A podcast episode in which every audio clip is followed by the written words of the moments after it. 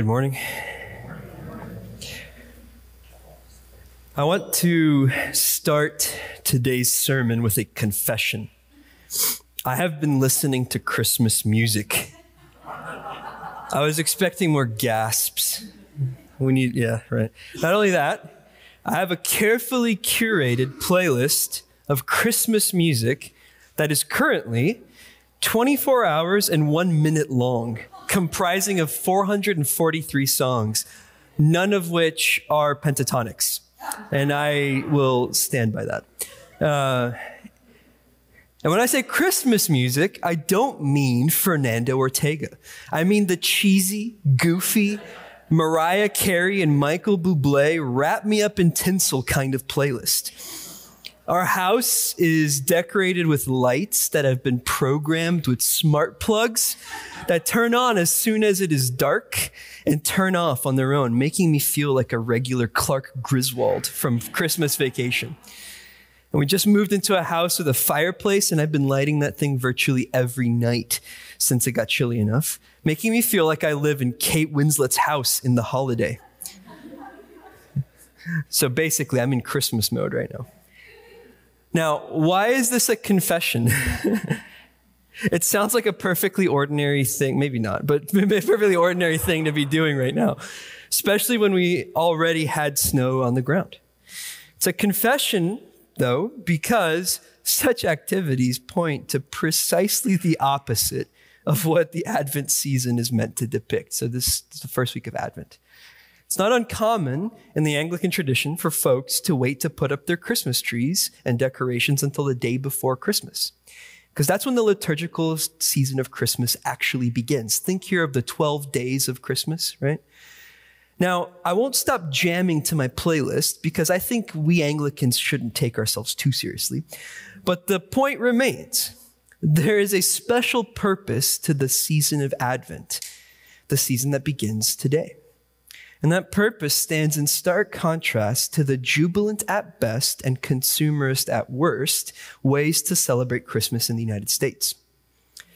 Advent, as some branches of the Christian tradition describe it, is characterized by a bright sadness, or by what St. John of Sinai calls joy grief.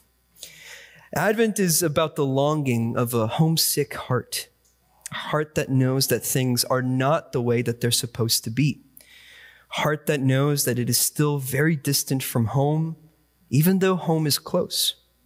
It's both.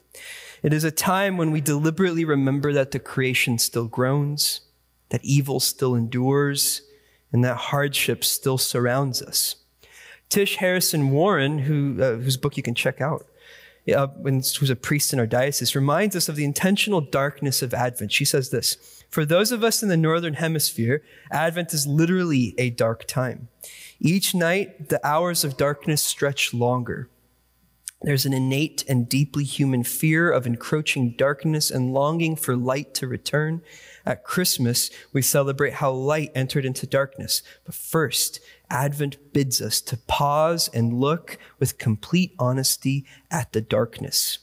Advent asks us to name what is dark in the world and in our own lives and to invite the light of Christ into each shadowy corner.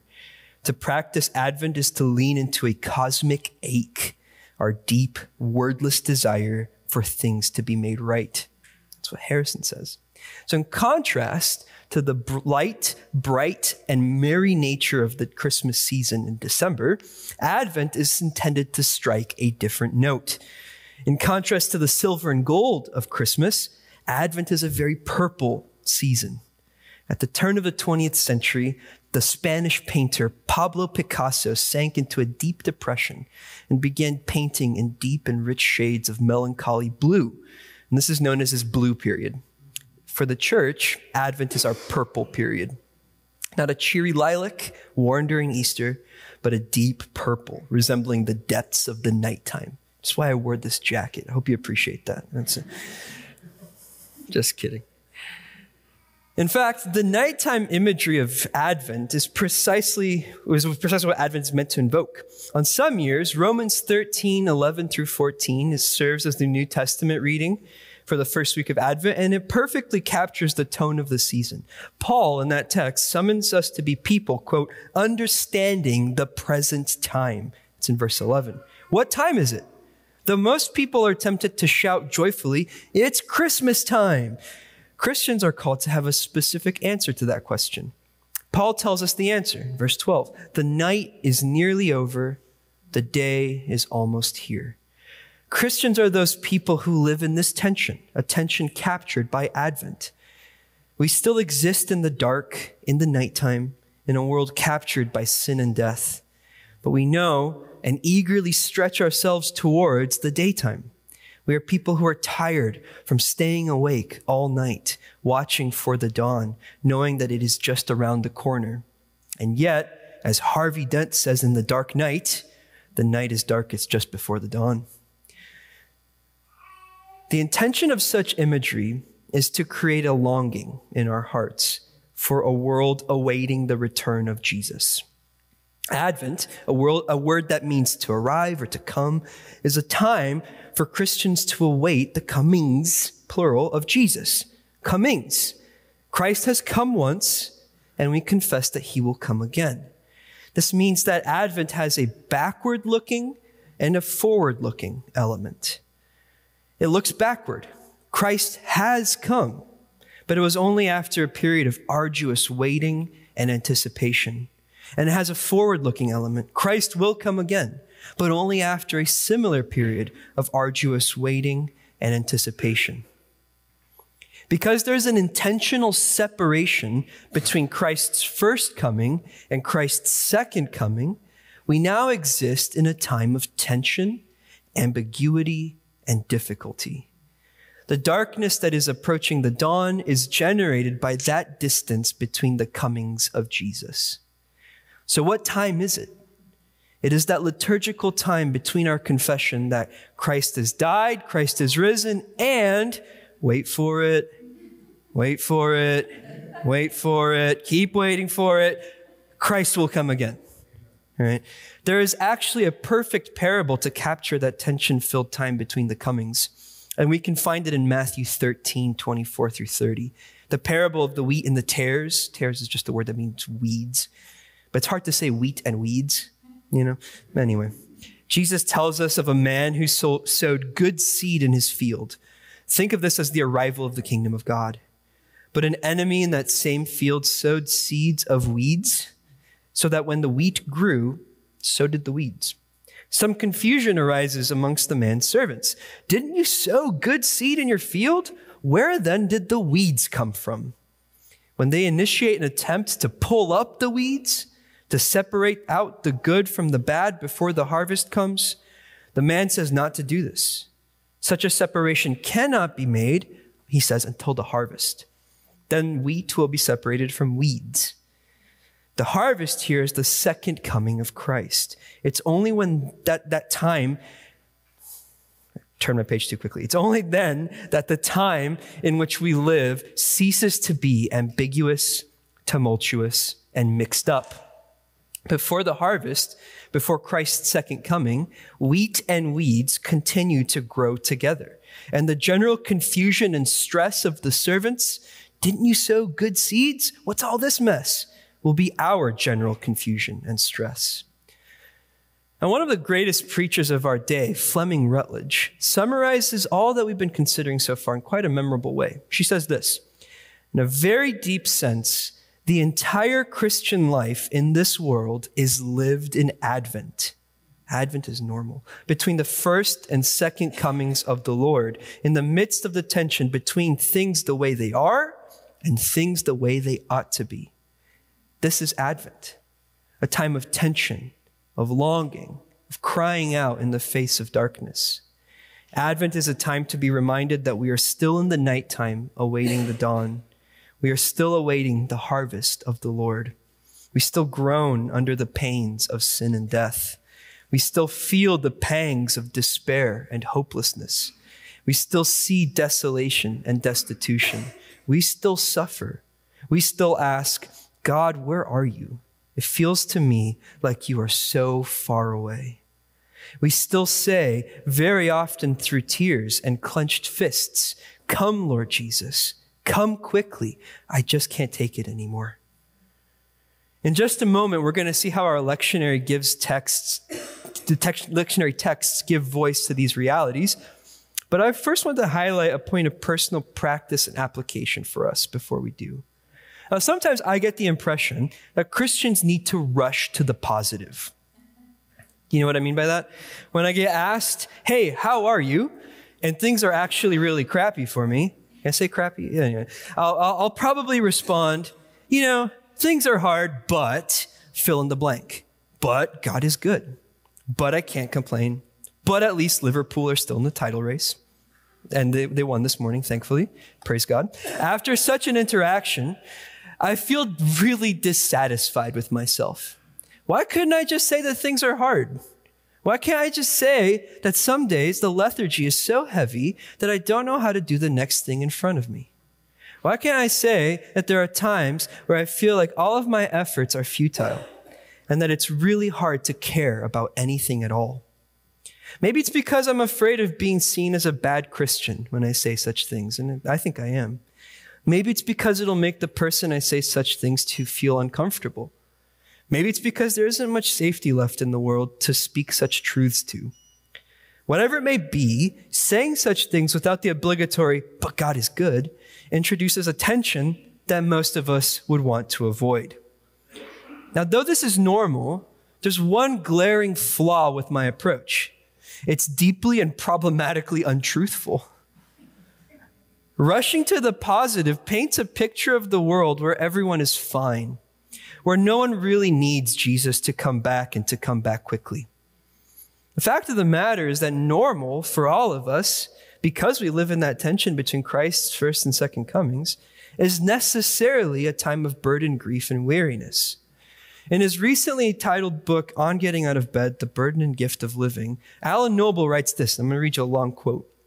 He says, Get to know somebody really well, and almost without fail, you will discover a person who routinely struggles to get out of bed in the morning. And not just because they're tired. They can't get out of bed because once they step foot on the floor, they will be launched into a day that is uncertain and lifeless and in some ways impossible. Here are some things you will see if you get to know people.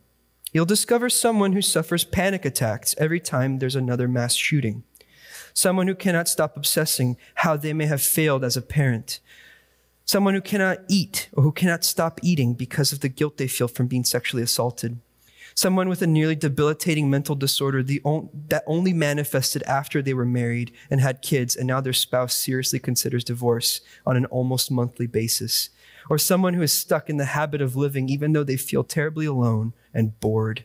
None of these scenarios is unusual. Despite the comforts of contemporary life and its promises of even greater peace and self mastery, life is terribly hard. A comfortable, pleasant life isn't normal. And while we may hesitate to call getting out of bed courageous, it is undeniably true that day to day life demands a great deal of courage. Thus, Noble. This is the Christian's normal a persistent and enduring struggle to get out of bed. Though we have all kinds of creative ways to distract ourselves from the darkness that surrounds us with, from without and engulfs us from within, it remains true that this life is one of massive difficulty and sorrow. I found Pascal's imagery for this life particularly gripping. Now, I almost cut this out of my sermon, so if it's too bleak, like I'm, I'm sorry. I, I almost didn't make it. But here's what Pascal says. He's a 16th century saint. Here's what he says Imagine a number of people in chains, all under the sentence of death, some of whom are each day butchered in the sight of others. Those remaining see their own condition and that of their fellows, and looking at each other with grief and despair, await their turn. This is an image of the human condition. And if we're honest with ourselves, if we set the distractions aside, if we turn off the playlist, if we forget our busyness for just a moment, we're faced with this painful but true fact. This is a very, very difficult life. One where darkness shades much of what we do, like a sun that sets far too early in the day. The point is this Advent is a liturgical time to be painfully, perhaps brutally honest about the darkness of this life under the conditions of sin. Advent begins in the dark, writes Fleming Rutledge, making it the season of the wrath of God. she continues this like this The authentically hopeful Christmas spirit has not looked away from the darkness, but straight into it. The true and victorious Christmas spirit does not look away from death, but directly at it. Otherwise, the message is cheap and false. That's Rutledge. Advent is the time to appreciate the deep purple backdrop so that in a few weeks the stars can shine. It is a time to confess truly that things are not the way that they're supposed to be. That right now we sigh and groan and lament. And the whole time we ask God, how much longer, God? I can't take it anymore. Why do we keep, why do you keep hiding yourself from me? Why do I wake up and still feel tired? Why do my kids feel so distant? Why does church feel so hard? Why is my trust violated so frequently? Why don't you make things right? That's okay to do. That's what Advent is for. Now, I have a reputation amongst my friends for being a bit of an Eeyore, so bear with me. I don't know who, it was probably a bad idea to give me week one of Advent.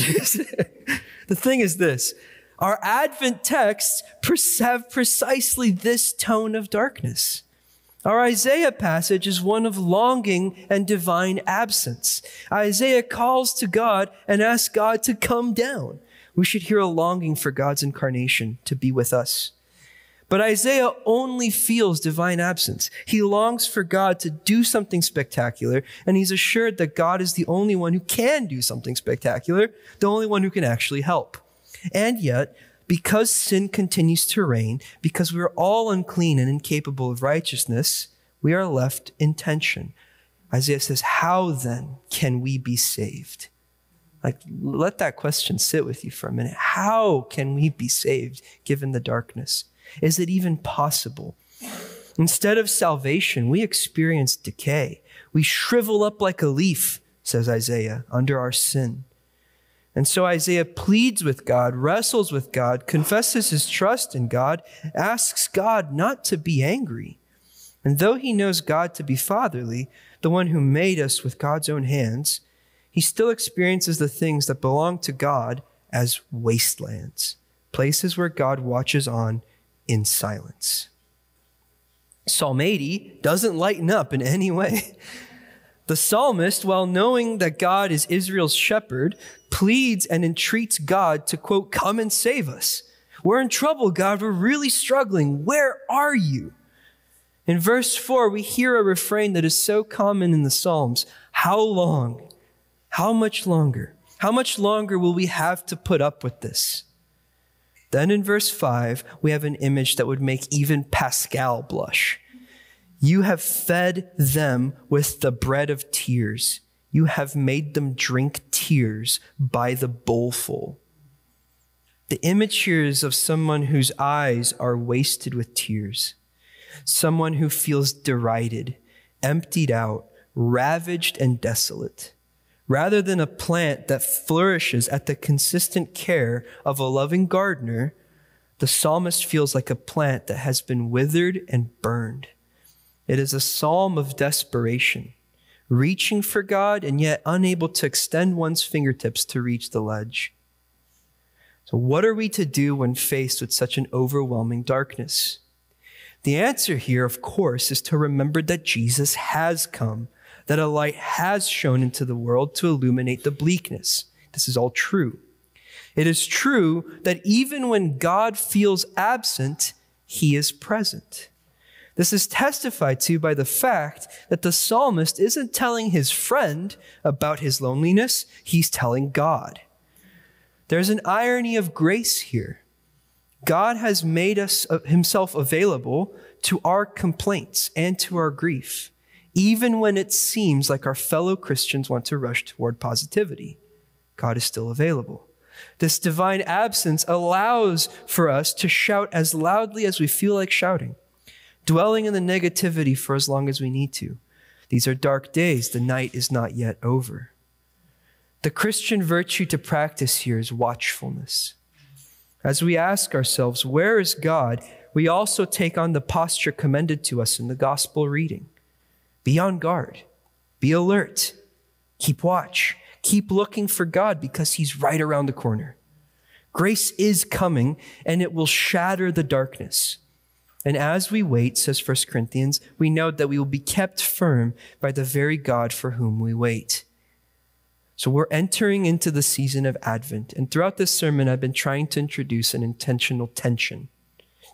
You're going out into a celebratory world.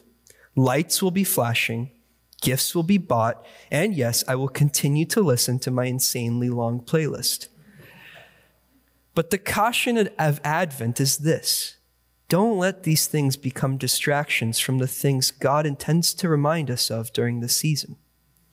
We must look into the darkness. We must know what time it is. If we don't, we will have a serious issue with darkness denial. We would be like people who are trying to suntan at 3 a.m.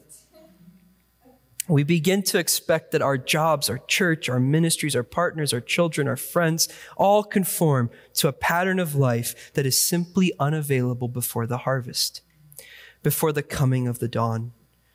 That will only breed loathing because they will disappoint us. Advent is our annual reminder that this life is a life of sadness, that we are still in our purple era. But hold tight. Grace is coming. And in the meantime, let us be merciful to one another, knowing that these times are hard and that each of us requires a patient gentleness. Only then can we stay alert together, looking for a Lord who is just around the corner. In the name of the Father, and the Son, and of the Holy Spirit. Amen.